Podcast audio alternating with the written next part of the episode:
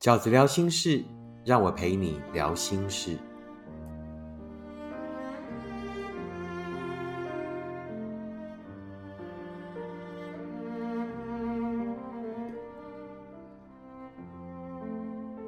大家好，我是饺子。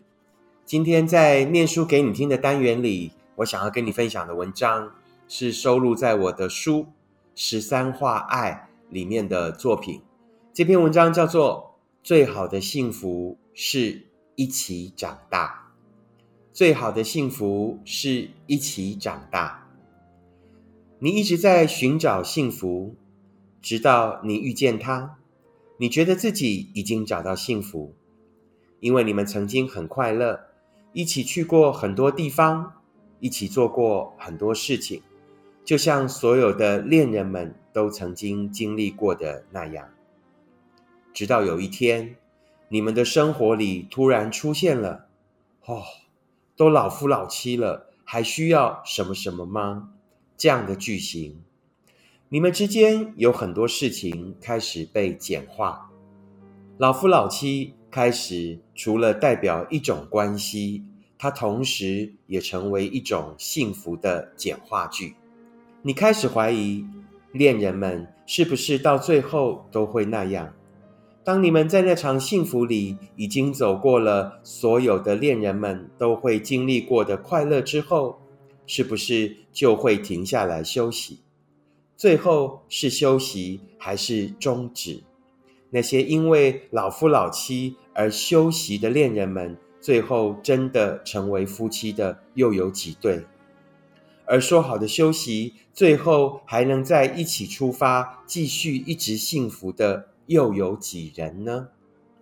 每份爱的开始都很像，甚至连过程都差异不大。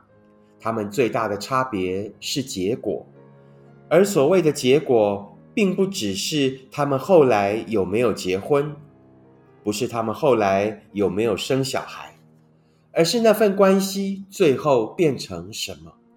你看过一些曾经很相爱的人，他们最后很自然的分开，你觉得那样也好，起码比最后撕破脸好。其实最后能勇敢的撕破脸也很好。总比那些终其一生不再交流，把彼此像陌生人囚禁在婚姻牢笼里的人好。你努力追寻幸福，也从不囫囵吞枣。一旦确定那是一份已经握在手中的幸福，你就会细细耕耘和品味。从前的你会以为幸福就是快乐。但现在的你已经不在一份爱里，只期待看见快乐。有时候，你甚至会希望也看见一些真实的辛苦。是两个人不只能一起快乐，也可以一起吃苦。你觉得一个愿意为你吃苦的人，会比一个总是逗你开心的人真实？一个总是愿意跟你讨论你的感受的人？会比一个无条件宠你的人实在。你现在要的幸福，并不是遇见，不是你遇见一个人就永远得到了幸福。你开始明白，真正的幸福是成长，是两个不止相爱、不止适合，还要愿意一起成长的人，才能让幸福不断滋长。才能让这份关系还有继续幸福下去的机会。你听过一种幸福叫做一起变老。从前你觉得那样很美，但后来你更喜欢的幸福叫做一起长大。